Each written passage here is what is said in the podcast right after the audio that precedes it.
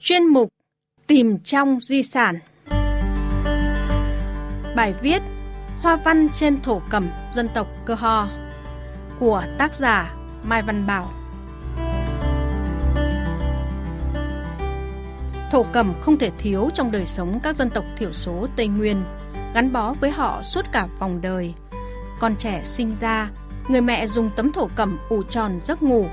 Đêm rừng lạnh giá, vợ chồng chung nhau tấm đắp nghĩa tình. Thổ cẩm không thể thiếu trong các dịp lễ trọng. Trên những tấm thổ cẩm, người dệt đã gửi gắm tâm hồn, tình cảm và sự cảm nhận về thế giới tự nhiên, con người qua những hoa văn trang trí sinh động. Chủ đề hoa văn của các dân tộc Tây Nguyên đều có đặc điểm chung, biểu đạt sự vật, hiện tượng tự nhiên, các vật dụng sinh hoạt, sản xuất, động vật. Tuy nhiên, dựa vào biên độ màu sắc, kết cấu và họa tiết cụ thể, có thể nhận biết thổ cẩm của từng dân tộc. Tại vùng người dân tộc Cơ Ho Xin ở Buôn Ia Xưa, nay thuộc xã Đưng Canơ, huyện Lạc Dương, tỉnh Lâm Đồng, vẫn gìn giữ, tiếp nối nghề dệt thổ cẩm truyền thống. Hôm tôi đến, nghệ nhân ưu tú Bon Niêng Caglong đang cất câu nori noring bên khung quay sợi. Con gái phải biết dệt sợi vải, phải dệt khéo để có chăn đẹp. Chăm chỉ quay tơ thì chỉ dệt mới dài. Bà bảo, ngày xưa con gái trong buôn này ai cũng biết hái bông, xe sợi và pha màu từ cây rừng để dệt thổ cẩm.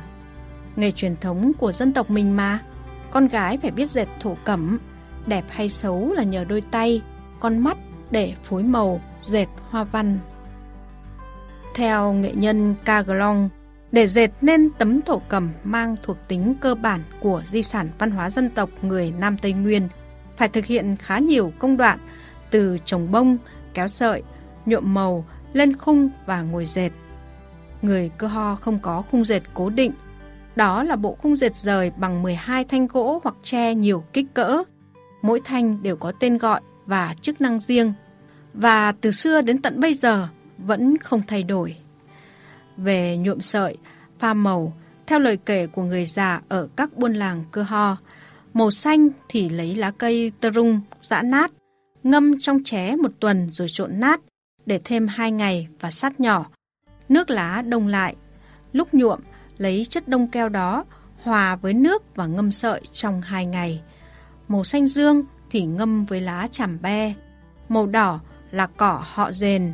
Màu vàng là từ củ nghệ dại. Những màu sắc ấy tùy theo loại sản phẩm mà nhuộm cho phù hợp. Như tấm đắp hay còn gọi là ủi tơn, váy hay còn gọi là ủi ngoách, tấm choàng tức là ủi khăn bay, dây cột đầu hay dây đeo tay vân vân.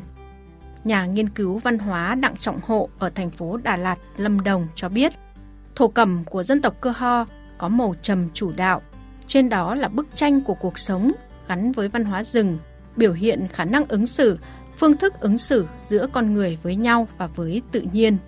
Kỹ thuật tạo hoa văn chủ yếu dựa vào cách đan sợi, cũng có quy tắc truyền thống, nhưng đôi khi là sự sáng tạo thêm của người dệt.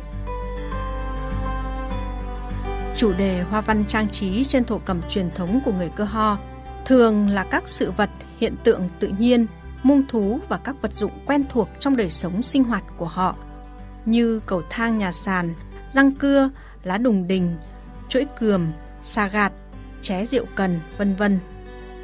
Hoa văn truyền thống là vậy, nhưng không phải ai dệt cũng giống nhau.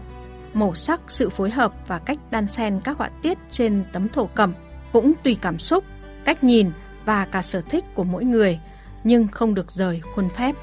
Nghệ nhân Ca Glong chia sẻ.